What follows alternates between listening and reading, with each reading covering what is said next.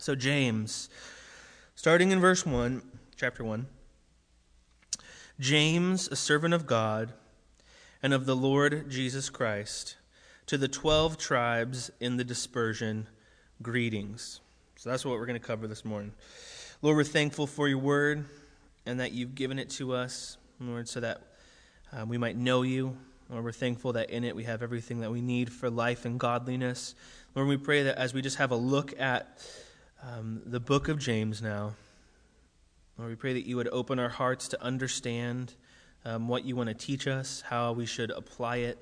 Lord, we know that we need you to, to teach us. Lord, and so um, I'm reminded of, of that passage in Luke 24, Lord, where, where you appeared to the two travelers on the, on the road to Emmaus. Lord, um, how you opened up the scriptures to them and, and explained, Lord, uh, all the, the passages concerning yourself.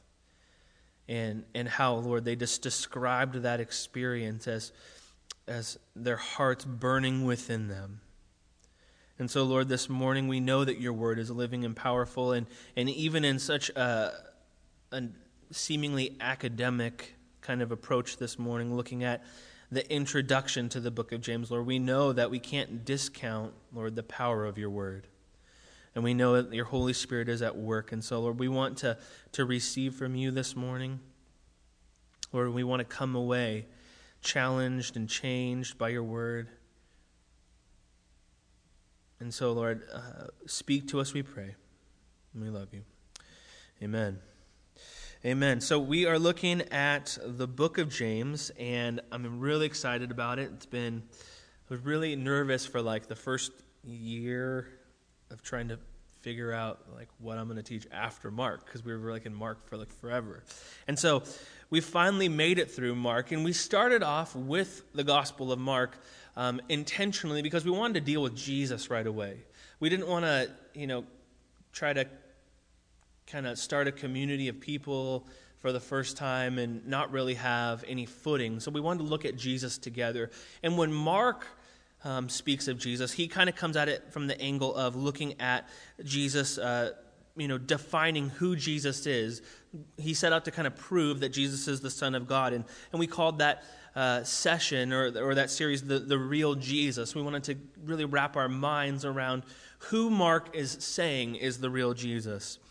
And so we finished Mark 16, uh, finally, and uh, Jesus ends the book there uh, giving a mission to his disciples. In Mark 16, verse 15, it, Jesus speaks to his disciples and he tells them, Go into all the world and proclaim the gospel to the whole creation.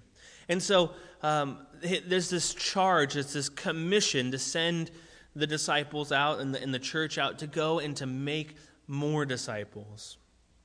And uh, last week we looked at that briefly in the idea of the mission and vision of the church. It was kind of uh, what we checked on. And we saw the, the mission is dependent upon finding our identity in Christ. We're first a, a people that are worshipers, we're first a people that are dedicated to the glory of God. And then out of that overflow, we're sent on to a mission to make disciples. and, and we said, in that um, mission and vision uh, kind of sermon last week that those disciples are made after Jesus, and those disciples are made in turn to be people who will give glory to God. We're not making cookie cutouts of ourselves. We don't want to make clones of ourselves, but we want to make people who will follow Jesus, who are his disciples, who will give God glory. And so that is really kind of the the theological side of it that we looked at. And um, so we kind of dealt with like who Jesus is and, and finding our identity in him. And, and then we looked at what he's told us to do. But then that leaves us now as like a people that has to go and do it. And so James is kind of a, a book that has a reputation for being a, a go and do book. You know, it's like you have the foundation, you know who you are, now go and do this. And that's absolutely true. Um, it's filled with practical wisdom and it's filled with, um, you know, just straightforward instruction. It's often called the Proverbs of the New Testament.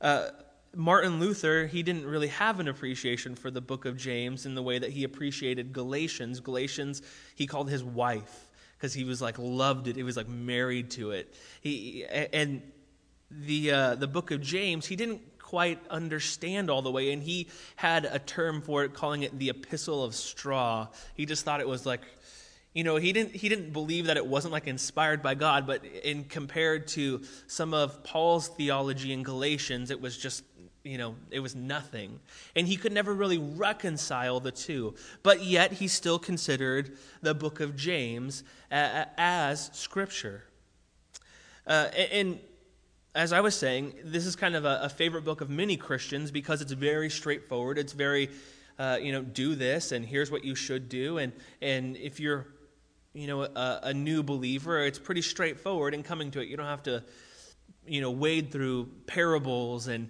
kind of find out, well, what about this situation? And, you know, there aren't a lot of theoreticals that exist within in the book here. And so uh, we're going to kind of consider this morning a couple things. Uh, we're going to look at some of the background of the book, and then also some of the themes and major topics that we are going to tackle as we go through the book. So, first off, James. Uh, who is the book written by? Uh, it would seem very straightforward. Uh, it tells us in verse 1 James, a servant of God. So, uh, it's written by a guy named James, quite obviously, but which James? We know from Scripture, uh, there's in Acts 1.13, there's specifically two James mentioned there. Uh, the first one in, in Acts 1.13, it says this, so they entered, they went up to the upper room, and they were staying, and Peter and John and James and Andrew, Philip and Thomas, Bartholomew and Matthew, James the son of Alphaeus, and Simon the Zealot, and Judas the son of James. So you got multiple James happening and going on there. So there's two that are mentioned specifically. It says uh, there, there's James, the son of Alphaeus, and he's only mentioned briefly. He's one of the disciples, and he's a part of, uh, you know, the crew there, but he's not well known enough within uh, the, the, Bible or within church history to have the type of authority that, it, that James speaks with as he writes this book.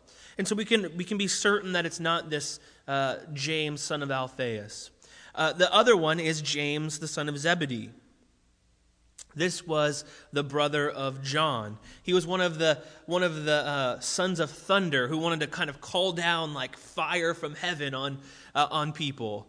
He was a member of Jesus' inner circle. Uh, James, the son of Zebedee, was, was there when Jesus went up to the Mount of Transfiguration. He saw Jesus with, with Moses and Elijah transfigured there upon the mountain. It was James, the son of Zebedee, who, whose mother came to Jesus and was like, Jesus, when, when you come into your kingdom, like, can my sons sit at your right hand and your left hand? And he's like, I don't think you really know what you're asking. That was uh, the James that was uh, the, the, son of Zebedee. The problem with James, the son of Zebedee, being uh, the author of the book is that uh, he was martyred by Herod Agrippa around AD 44. We see that in Acts 12. Uh, it tells us, Acts 12, about that time, Herod the king laid violent hands on some who belonged to the church. He killed James, the brother of John, with the sword. So James got killed off in AD 44. So that leaves us with one other James that is prominent in Scripture and in uh, the historical texts of the time in Josephus and Eusebius. This is James, the brother of Jesus, or the half brother, I guess, if you will. Uh, James, the half brother of Jesus, uh, appears to be the author of this book. And it's kind of interesting in considering that because we see in Mark 3 that he didn't even believe in Jesus. He grew up with Jesus. I mean, what kind I just don't even, um, can't even imagine having kids, what it would be like in having a brother to grow up with Jesus. It's just, you know, it was like, there was never really a moment where like, you, you you as a brother could be like, it wasn't me, it was Jesus. It was never Jesus.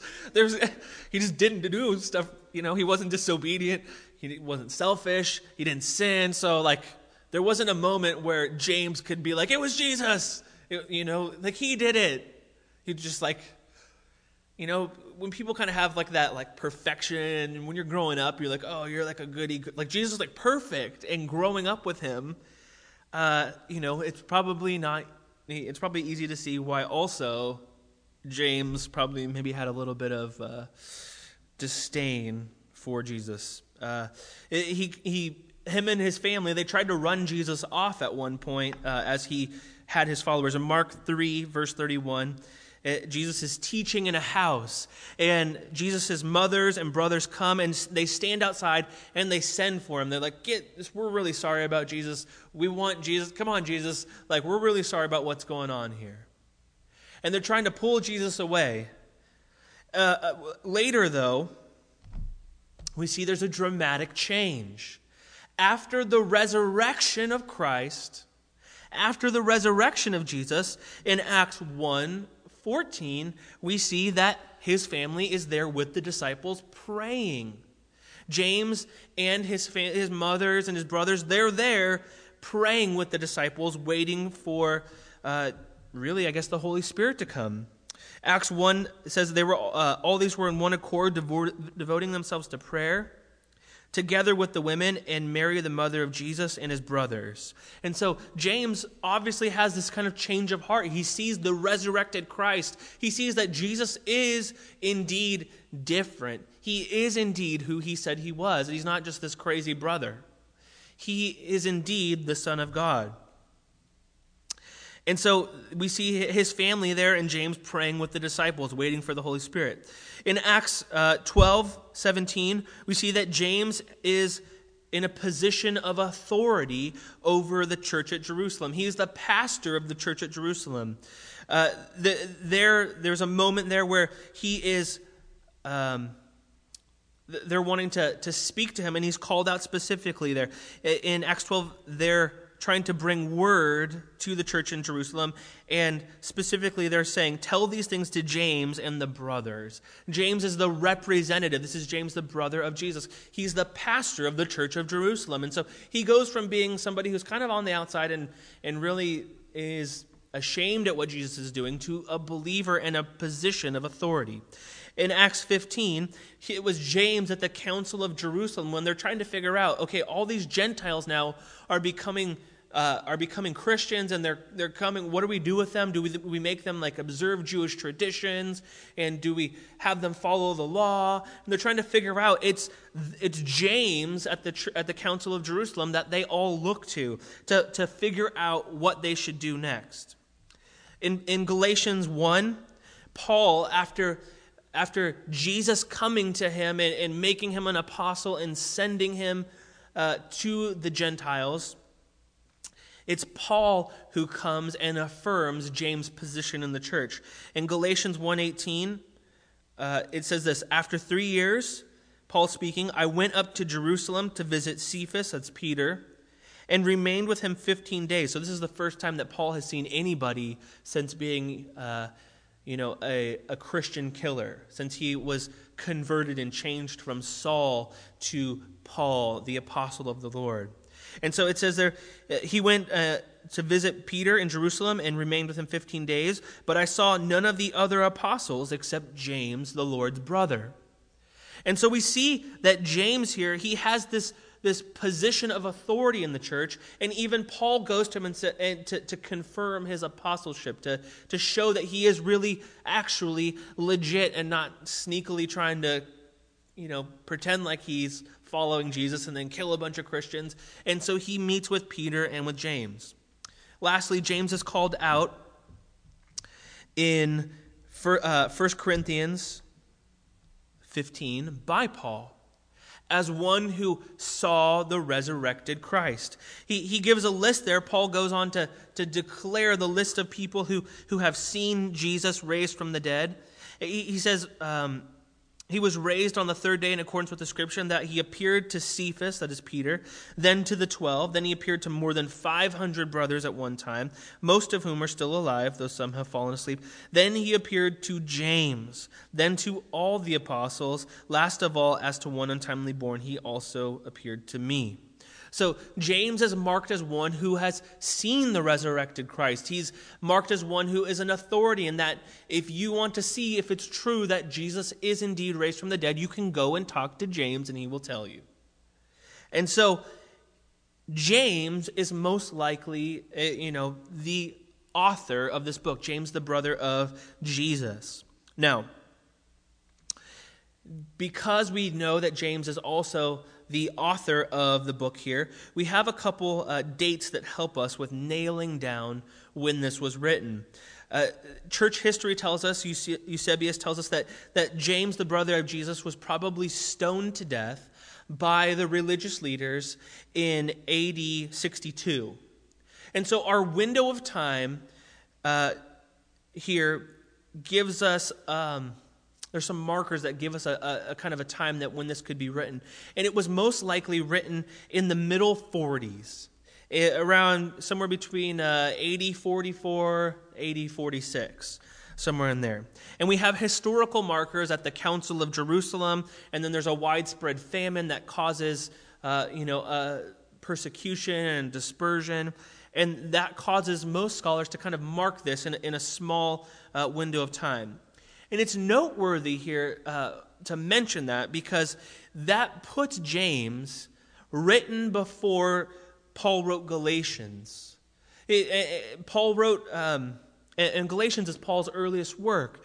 And so that puts James writing before Paul begins to talk about, uh, you know, his justification by faith. Um, and we'll kind of look at that as we talk about you know, faith without works and, and justification. We have a little bit of commentary there. But it also, if, if that also uh, gives us that marker, that also tells us that James was probably one of the earliest New Testament books, if not the earliest. It, it was, if it was written in AD uh, 44 to 46, and Jesus' is kind of timeline was in you know the, the 33 range. It was written in a very very short period after uh, the, the ministry of christ. And so uh, noteworthy there that james is written in that time period. Now who's it written to? Who are the readers? Uh, james gives us the details there. It says it's written to the 12 tribes in the dispersion. That's what he's what he's pulling out there. Now In the Old Testament, James is divided into, or not James, the Israel is divided into 12 tribes, 12 specific groups of people that make up the nation of Israel. And it was a, a way for, uh, you know, throughout the Old Testament, you kind of hear that, you know, it's the 12 tribes of Israel. It's a way to talk about the group of, of Israel as a whole.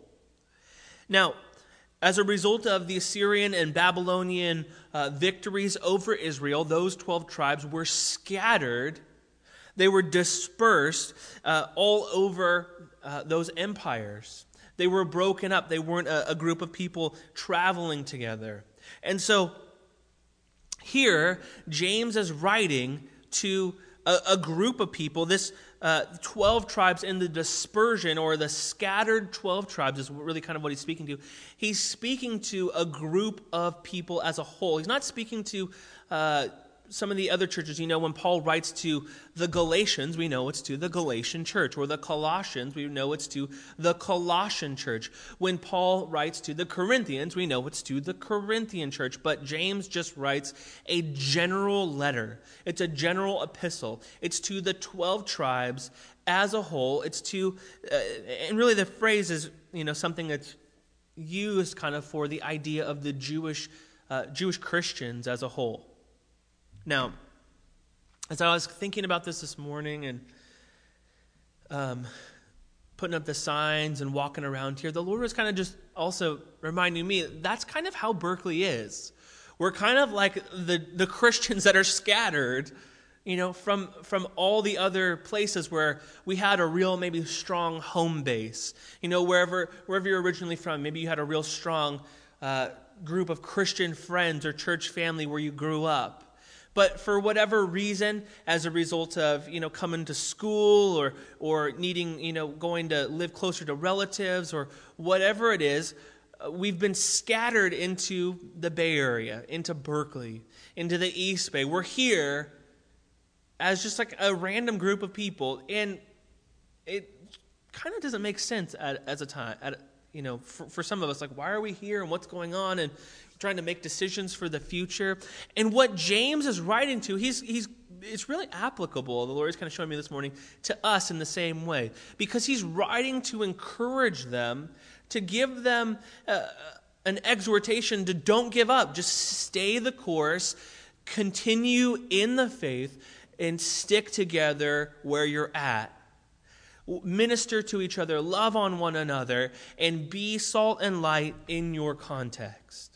And so he's writing here to this group of people that are scattered, and, and very appropriately, he's writing to us this morning, to, to just a random group of people who are bound together by nothing but Christ. We're, you know, we, a lot of us don't have a lot of other things in common, but we have Jesus in common. And that's the, the idea behind the Christian church. That's what we are wanting to come together around.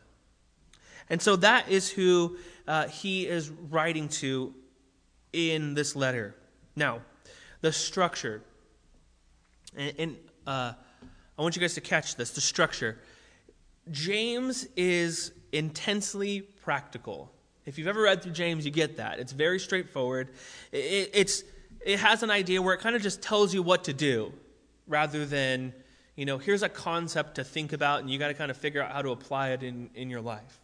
You know, for James, it's just do this, don't do this, do that. It's just very clear. It's a stark uh, picture. James is filled, the entire book is filled with clear and direct commands. Now, it contains more imperative commands than any other New Testament book.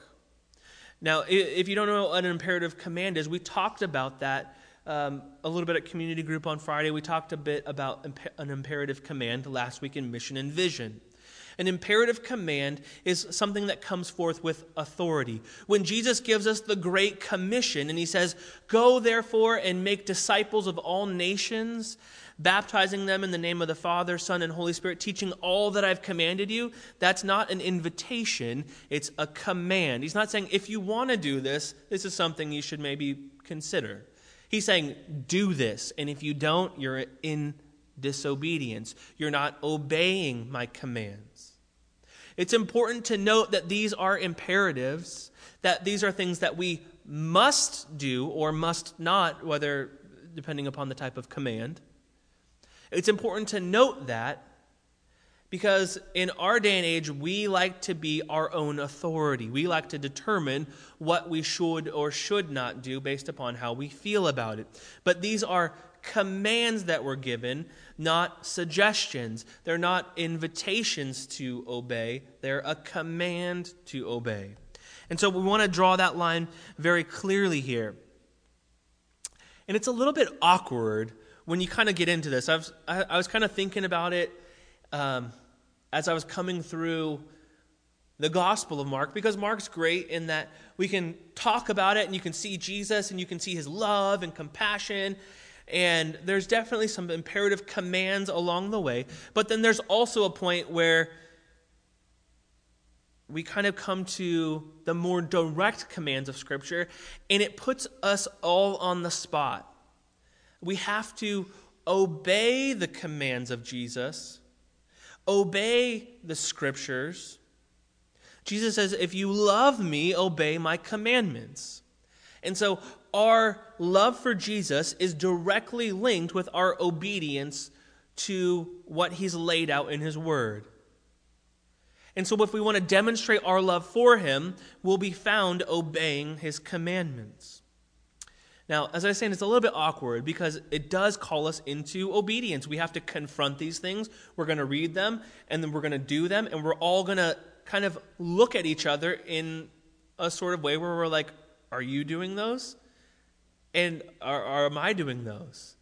And then not only are we going to, to have to confront that, but then we're also going to have to confront the ideas of if people aren't doing those, we want to be faithful to go and exhort them to be faithful to do those things.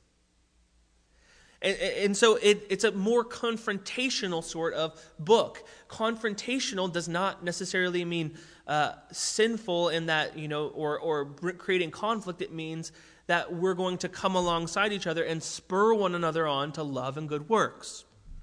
And so James here is, is going to be very practical, very straightforward. James is, is concerned with working out the theology. We kind of talked about that in the Gospel of Mark. Here's the, the theological uh, nature of the book. Uh, Mark setting out to prove who Jesus is. And, and Jesus says again and again, here's who I say that I am. And, and you know, throughout the Gospel of Mark, there's the, the whole messianic secret motif that we looked at where, you know, Jesus can only be rightly known at the cross. But then at the cross, when you see him, then you have to make a choice about who Jesus is. And so James now is concerned with working it out. You, you have the knowledge, now you got to do something with it. James is, is calling us now to respond to who Jesus is and what we've done with him. Now,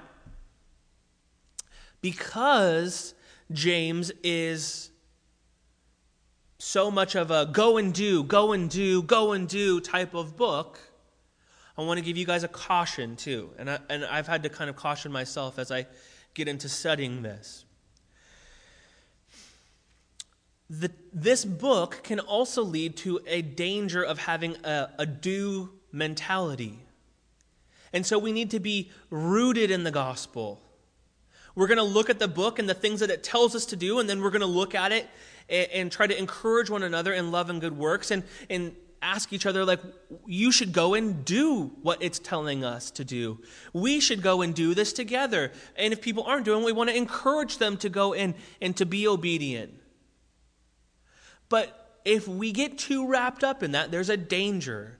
There, there's a danger to have the tendency in that, well, you're not, you're not doing it, and so you must not, you know, you must not ha- be walking with the Lord, or you know, you you must, and and it, he it can tend to to heap condemnation upon people, and so we want to be obedient to go and do, but we also want to be wise to the fact that these types of commands can also lead to us trying to earn our own salvation or to put us in a place where we're trying to call other people into a thing where well you're not pulling your, your weight you know you're not doing you're not doing your bit of it there is a, a bit of personal responsibility in working that out we'll see that when we talk about faith and works and justification but when we talk about accomplishing these things that he's told us to do, we have to operate from a foundation of the gospel. That not that we need to go and do to earn, but that Christ has already done on our behalf. And that in turn, we will respond and go and do for his glory, not for our salvation. We want to go and obey the scriptures. We want to do the things that James is telling us to do, not because we must do them for our own justification, but because Christ has justified us and we want to give him glory, and he is glorified in our work. And so we want to just be mindful of that as we come through the book. Now, we've said that James is a very intensely practical book, and it's very a go and do, very straightforward book. But James is, just because James is um, less theoretical does not mean that it's less theological. So there is a, a, theology that we're going to find in, in the book of James, but we are not going to necessarily have the, the ruminating that Paul tends to do and having, you know, the great paragraphs that lead to these massive run on sentences where it kind of just sounds like he got lost in his own thoughts for a moment and is all of a sudden so excited that he kind of ends with this great crescendo in proving his point. James doesn't operate that way. He says, here's what you should do, go and do it. Because he's less theoretical, that doesn't mean that he's less theological. We're still going to find things um, in that sense. And it's noteworthy and um, for today's climate. Because we live in a climate where we need things practically. Everyone wants to be a philosopher and, you know, philosophize about like what this means and you know, here's as I'm coming to the scripture, let's sit down and, you know, we're going to have our own Dead Poets Society and really sit around with, you know, and discuss this. And uh, we'll sit in some, you know, crazy library and we'll be real smart together. Everybody in our day and age loves that. I mean, there's I love sitting in a nice chair and having a cup of coffee and reading a book. I'm totally all about that. But in our day and age, we really need someone to say, "Go and do this." We need a practical perspective because everybody wants to philosophize about things to the point where they're philosophizing not to come to a truth, not to come to a logical conclusion, but to avoid accountability. There's nothing wrong with having a, a, theory that you want to, to kick around or to talk about the Word of God and, and, you know, really marinate it in it together with somebody and discuss the, the theology of Paul. But if your discussion is based around avoiding accountability and avoiding a call to action in a response to what Paul is saying, that's sin. That's idolatry, and we want to avoid that. We don't need more of that. We need more obedience to the Word of God. And in our day and age, everybody kind of has, like, you know, it's easy to find the don't tell me what to do kind of mentality. No, everyone's trying to avoid accountability rather than create accountability.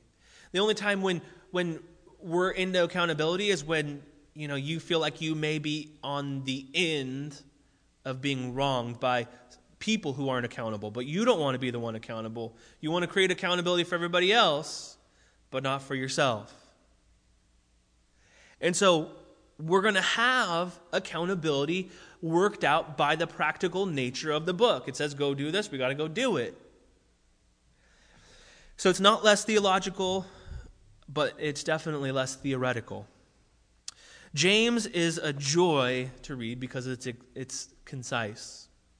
Uh, since I kind of decided and even was thinking about it, I began kind of praying into like where are we going next, Lord, and asking the Lord to kind of show me what where we are going. And I just was like, all right, I'm just going to read James. And it's so short that you can read it every day. And that's something that I want to encourage you guys to do. You can read the entire book of James in like 15 minutes. You, it's awesome. You can get into it and just read it, boom, and be done. And so every night as I was kind of praying into it, I just was like, I'm just going to read through the entire book from start to finish. It's only like five short pa- short chapters. If you have like decently small words in your Bible, it's like two pages, three pages. it's really quick. Read through the book of James. There's a challenge. Read through the book of James every single day. You can do it. 15 minutes. I just keep my Bible right by my bed before I go to sleep, pop it open, you know, set my alarm, boom, pop through it real quick. It's awesome. You get in the Word of God into you, and then when it's time to respond to it out in the world, you have it, it's ready. Read through it, make it your goal to read through James every single day. You can do it. It's super, super simple. It will benefit you greatly as we, as we make our way through uh, the book of James. Okay. Other things about James. The, the thing that I love about James quite a bit is it James's use of metaphors and illustrations. We'll see that. And James uses these things as, as a learning tool, right? That's why we use these metaphors and illustrations to, to cause us to remember. And James is awesome at this, and he, he uses them. He, in chapter 1, he, he, he talks about one who doubts being compared to a wave of the sea. Just, you know, gives us these great word pictures. So when we think about how we're waffling in our thinking, we recall not wanting to be driven about like a wave of the sea.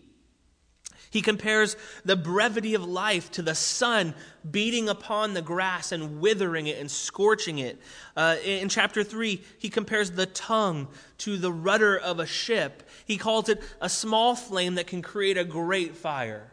He, he uses these great uh, and vivid word pictures in order to allow us to, to grasp the concept, to understand what, what God is wanting to communicate to us, to bring it home to help it to really help us to really understand it. And there's many more, but those are just a couple of the uh, samples that we'll get to this morning. James's style, he depends upon the teachings of Jesus more than any other New Testament writer. James depends more than any other New Testament writer upon the teachings of Jesus. You won't see it worked out in the form of quotations. You don't see in James a bunch of red letters. If you got like one, a red letter Bible, you don't see it worked out. James isn't just quoting Jesus left and right, but he roots the things, his instruction, he roots it in the teaching of Jesus more than any other New Testament writer. He weaves it in like just a master into his framework. And then he moves quickly from topic to topic, touching on many things in the ministry of Jesus. Here's some of the things that, he, that we're going to get to and some of the things that he's going to talk about, major topics for the book. We'll look at trials, the testing of your faith suffering. It's going to get hardcore. This is what James is going to get to. And this is something that, you know, as a whole in American Christianity, we're not really like real well versed in this. We don't do trials, testing of faith, suffering. Like we, we have to go through it sometimes, but as a as a whole, as a church at large, this is something that can be a bit foreign from us. But it shouldn't be because in John 15, Jesus tells us very plainly if the world hates you, no, it's hated me before it hated you. If you were of the world, the world would love you as its own because you're not of the world, but because I chose you out of the world, therefore the world hates you. Remember the word that I also said to you a servant is not greater than his master. If they persecuted me, they will also persecute you. So that's the standard, is what Jesus is telling us. They're going to hate you. They're going to persecute you. You're not going to get off the hook if I didn't get off the hook. A servant is not greater than his master. And so the idea of suffering, trials, testing of faith should not be foreign to the followers of Christ. We are a people that are going to go through that. Jesus said, In this world you will have tribulation, but take heart, I have overcome the world. It's promised to us that we're going to encounter these things. And James is going to give us uh, just a great encouragement in how we can suffer well for God's glory. The second thing we're going to look at or not maybe not the second thing we're not looking, I'm not talking in order necessarily but one of the things uh, is hearing and doing the word. We talked about this exhortation to work out our faith to apply it in a practical sense. Not just to, to hear it but to do it. We'll talk about the sinfulness of partiality or, or, or kind of having favoritism. It will show us that you know, our view of God is going to dictate how we view other people. It will reveal in our hearts, you know, quite a bit about how we, how we respond to other people um, as a result of how we view God and how we think God views us. Uh, we'll look at faith, works, and justification. How are we saved? Is it only by, by believing? Is it, do we have to do something to, to kind of join in the work of Christ uh, to accomplish our salvation? Uh, you know, Paul tells us in Galatians that we are saved, uh, you know, by Christ's finished work and not of our own works. He also speaks that to the Ephesians in Ephesians 2. But James here is going to tell us that we need to work out our faith. We need to, we need to, uh, uh, you know, we have to show our works. James is not going to speak the opposite, but he is complimenting. He's saying, if you say that you love God, show that you love God. We'll also comment on life as a whole. James is going to comment on speech, wisdom, uh, a type of wi- uh, worldly wisdom and a, and a biblical type of wisdom. He'll t- comment on discord or, or dissension in, in the community. He'll speak about wealth and poverty and then lastly, he'll speak about prayer. uh, he'll speak about the prayer of faith. And so he's covering a wide range of topics. And like I said, it's kind of often noted that James is the, the Proverbs of the New Testament, and Proverbs covers many of these topics. It, it covers many of these things speech, wisdom, uh, wealth. And so James is well rounded in that sense. He, he is covering a large uh, topic. And what he's really getting at is, or, or really is the theme of the book. And, and it's kind of hard to put your finger on a theme because it, it's, you know, it's not like the Gospel of Mark that we looked at, where Mark is setting out to prove that Jesus is the Son of God, that he's both the suffering servant and he is the Messiah. He is this, this promised uh, figure, that he is indeed the Son of God. It's not so cut and dry in the book of James. But James, as we see in, in covering this wide gamut, in covering this great selection of topics, what James is seeking is to exhort the church, the people who are, you know, dispersed, us here who are dispersed from, you know, our home churches where we grew up, where we spent time, he's calling us together to be a people who are wholehearted in our pursuit of Christ, that we're well rounded. And so that's why we're calling this, this series Wholehearted. James is speaking to give us a spiritual wholeness. He doesn't want us to be lacking in any area. And so in the book of James, we are going to look at these things, but we also want to find Jesus in them. Remember, we don't want to fall into the trap of going and doing, doing, doing, doing, but we want to be responding to who Jesus is. And we talked about that last week with the great commandment. In Mark 12, 29, Jesus answers about what's the greatest commandment, and he says, You shall love the Lord your God with all your heart, with all your soul, with all your mind, and all your strength. That's James's greatest desire here. His greatest desire is that we would be spiritually complete. He desires that we would be wholehearted in our faith. Both, and, and think about this for a second, there's a division here. Both wholehearted in our uh, in our passionate love for Jesus, as one that we're, we're wholly devoted to him, but then we're also wholehearted in that we're equipped with practical wisdom and knowing how to apply it. We're, we're complete there. And this is the exact same thing that Jesus wants. He wants us to obey that great commandment. He's calling us to the entirety. In that great commandment, he says, You shall love the Lord your God with all your heart, with all your soul, with all your mind, with all your strength. It's the entirety of a person. We want to love God in that way and respond to what James and what Jesus is calling us to. We want to take that transition from simply being a hearer, from simply listening, to going and doing. We want to work it out. And, and James echoes Jesus because he says that. You know, in, in uh, James 1, I think it's 127, he says, Be doers of the word and not hearers only. It's one thing to be a hearer, but another thing to work it out.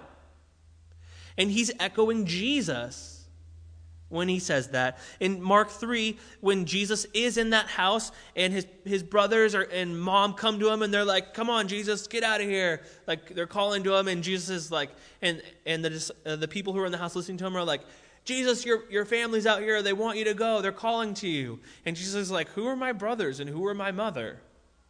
He's asking kind of this, this, this rhetorical question where he's saying, he's trying to redefine what family is. And he says there in Mark 3:34, looking about to those who sat around him, those who were listening to him, here are my mother and my brothers. For whoever does the will of God, he is my brother or my brother and sister and mother. He's saying, My family is, are those who are around me who hear my voice and do the will of God. You got to go and do what God has told you to do. Uh, similarly, in Mark 7, the religious leaders approach Jesus and they're all angry because the disciples, they don't wash you know, their hands when they're supposed to for the, you know, the ceremonial washings. And Jesus brings the people aside and he says, There's nothing outside of a person that by going into him can defile him, but the things that come out of a person are what defile him. So Jesus is saying, You got to listen and you got to go and do. You got to put you got to put feet to your faith. There has to be some action happening. Jesus is saying it's not just about going and doing, you also have to have the heart change. It's not what comes out of a person. You can't just go and do by itself. It's also within a person. You have to first love God. It's one thing to, to want to kind of do things for God, but if you don't belong to Him in the first place, you're, not doing things for God, you're doing things for yourself. So you can only go and be obedient to this if you belong to Jesus. When Jesus is saying here, he wants, he, he, he wants us to respond, to love him with all of our heart, all of our strength, all of our mind. He's calling us to this entirety. And this is what Jesus says is the problem with those religious leaders that are accusing the disciples of, of you know, not doing the ceremonial washings. And Jesus is like, that's not even the problem. The problem is like, you know, the, they're right in the heart.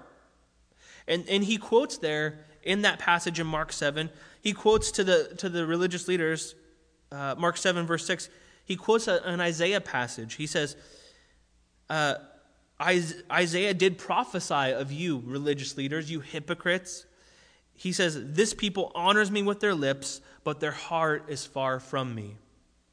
See, that's what James is writing to here. He wants us not to just simply be a people that are honoring God with our lips, but we have to be obedient. We, ha- uh, we don't want to have our heart that is far from God. We want to have a heart that is captured by God. Our attention is upon Him. He has all of our affection. That's what James is calling us to, and that's what Jesus is calling us to when he says, You have to love me with your whole heart. He's talking about the, the center of our personality, our will. He's not talking in just like this very, uh, you know, medical sort of sense although like i did put a medical diagram in our in our thing. That's maybe that's a reminder. That's not what we're talking about. He's not talking about in such a mechanical way but the entirety of your life.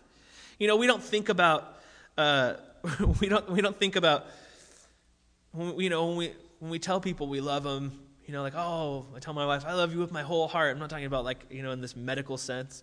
You know or, or when you're uh, I don't know about me about you, but like whenever like I happen to be in a in like a store, I'm like waiting for like the kids come out of the dressing room, and I'm sitting there in the chair. There's always like the worst songs on in, in like stores, and you're waiting around, and it's just always like that moment where like the sweet R&B song drops. And like for whatever reason, singers feel like they need to have like this intro into their song where it's like boom,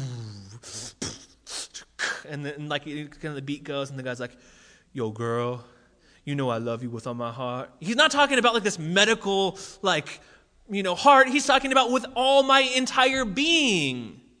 He's he's talking about I want to I want to give he spends the whole time whole time talking about how he wants to like spend his whole life with this girl, you know, and like he'll do anything for her.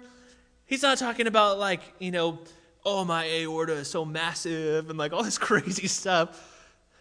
My, my ventricles beat like an opposite, you know, opposite rhythm when you come around. He's not talking about that. He's, he's talking about like, you know, I love you with my whole heart I want to, you know, I want to make you mine forever. You know, those types of love songs are, are what he's getting at. And so when Jesus says, you must love the Lord your God with all your heart, he's talking about an entirety.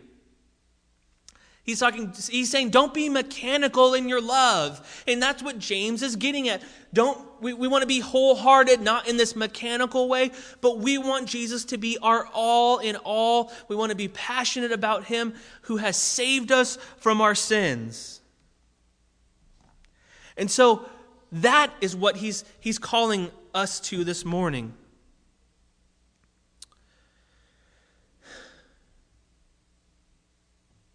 So, lastly, James 1 1 James, a servant of God and of the Lord Jesus Christ, to the 12 tribes in the dispersion, greetings. So he finishes this way, or we'll, we'll kind of finish this way. James has this definite passion, this definite desire to see the, the hearers, the readers of this book, us, be wholehearted about Jesus. And he demonstrates in the very first sentence his wholehearted nature for Jesus. How does James introduce himself here? He says, James, a servant of God. That's how he starts off. Now, I don't know about you, but if I was the brother of Jesus, I would be name dropping that like nobody's business. I would be like, yo, it's James, the brother of Jesus. You know God? I'm God's brother. What? I would be dropping that left and right. Like, if there's a name drop to drop, that's the one you want to drop. But James doesn't do that. Even, even if he didn't claim that, he could just still be like, it's James. It's the pastor of the Church of Jerusalem. Oh, oh, you're the pastor of the Church of Jerusalem? Who planted your church? Or like, what church sent you? Oh, Jesus sent us. So, James, we know that Jesus sends all church planters and he sends everybody out. No, really, like, there wasn't a church before, like, our church. We were the first ones. Like, that was it. There was no church. Jesus actually sent us. You know, like there's like first church of, like we are literally the first church. You can make all your, James is like the pastor of the very first church. Like that would be a pretty sweet thing to name drop also. But James doesn't do that either. He says, James, a servant of God and of the Lord Jesus Christ. Now, let me make a comment here what he says. He says, James, a servant of God and of the Lord Jesus Christ. He adds the title Lord there. And let me tell you why he does this. It's an early Christian understanding of Jesus. Because, in, in, as we looked at in the Gospel of Mark, in our day and age, Messiah, that means, you know, we like almost instantly re- equate that in the Christian, uh, you know, family, the Christian church, Messiah equals God in our minds. In the Jewish mind, that was not so. And so, so uh, James here says that Jesus, or that James is a servant of God and the Lord Jesus Christ. What he's doing here is he's making sure that we know that Jesus is God. He is the Lord Jesus Christ. He couldn't just say servant of God in Jesus Christ. That would be Jesus the Messiah, who in the Jewish mind is not necessarily God. But he makes sure that we understand that Jesus is a part of the Trinity. He is the second person of the Trinity God the Father, God the Son, God the Holy Spirit. One God, three persons. James is giving us a Trinitarian statement here in the very beginning. And this was something that the early church was careful to point out. At Pentecost in Acts 2, the very first sermon that Peter gave after being filled with the Holy Spirit, he says, Let the house of Israel therefore know for certain that God has made him both Lord and Christ this Jesus whom you crucified. He is very careful, and the church is careful to point out that Jesus is both Lord and Christ. He's making sure that we understand that Jesus is indeed God. Now, I love that James is making this point because James isn't name dropping that he's the brother of Jesus. He's not name dropping that he's the first pastor of Jerusalem. He's name dropping that he's a servant of God and Jesus, our Lord, the Christ. He is not seeking to find his identity in any of those other things, but in his service of Christ. Now, we'll get into a little bit more of what that word servant means there when he talks about that next week. But this is what we need to be known as. And, what, and I just want to make this one point. He's making a clear distinction that his identity is not wrapped up in his relationship as a brother of Jesus, as his relationship as the pastor of the church, but in who he is in his relationship to God and Jesus as the Son of God. Paul spoke about this in 1 Corinthians 2. He says in 1 Corinthians 2 2, uh, speaking to them, he says, For I am determined to know nothing among you except Jesus Christ and Him crucified. Paul's saying, Don't come up here and trying to be bragging about who you are. I don't want to know anything about you. I want to know that only Jesus and Him crucified. That's it. That's your identity.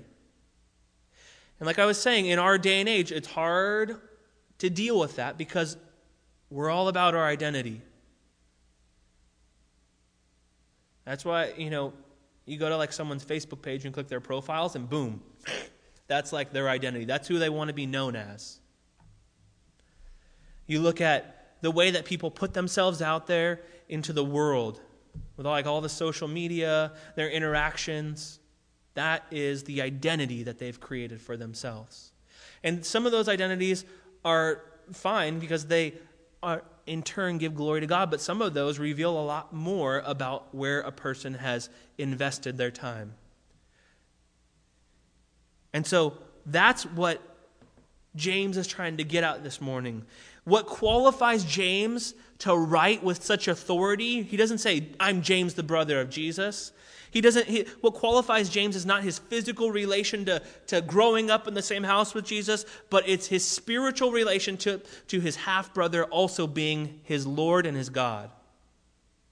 He puts himself on equal ground with everybody else. And of course, God has called him to the office of pastor over the church of Jerusalem, but he is wrapped up in notifying us as the readers that we need to find our identity in Christ and our, need to be wholehearted in our pursuit of him. In that in reading his letter he's seeking to point us to be more, more wholehearted in our pursuit of christ. So i'm excited to look at the book of james with you guys. Next week we'll get into chapter 1 and we'll look at 1 through 11 i believe that's what we're looking at. And um, we'll kind of talk about what it means this very first thing to be a servant. Um, and so i'm excited so this morning, as we look at an overview, whoops, as we look at an overview of the book of James, James is really calling us to, to walk the walk, not just talk the talk. We don't just want to be hearers, we want to be doers.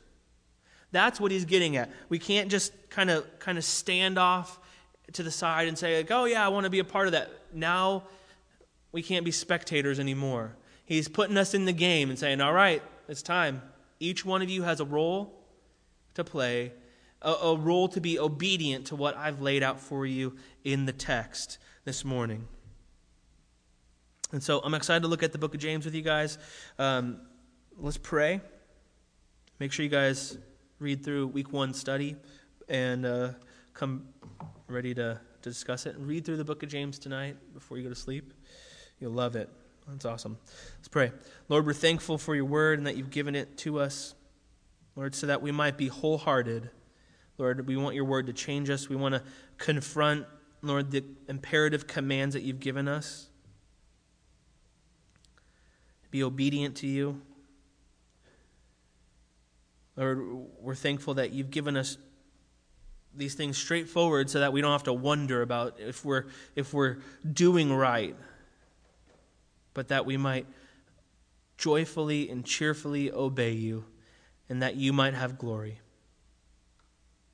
And so we're excited for what you're doing. Lord, we're thankful that you've brought us here this morning. I pray that you would work in each one of us, Lord, as we, um, as we work through uh, the study guide and, and prepare our hearts for discussion. Lord, we need your help. We love you. Amen.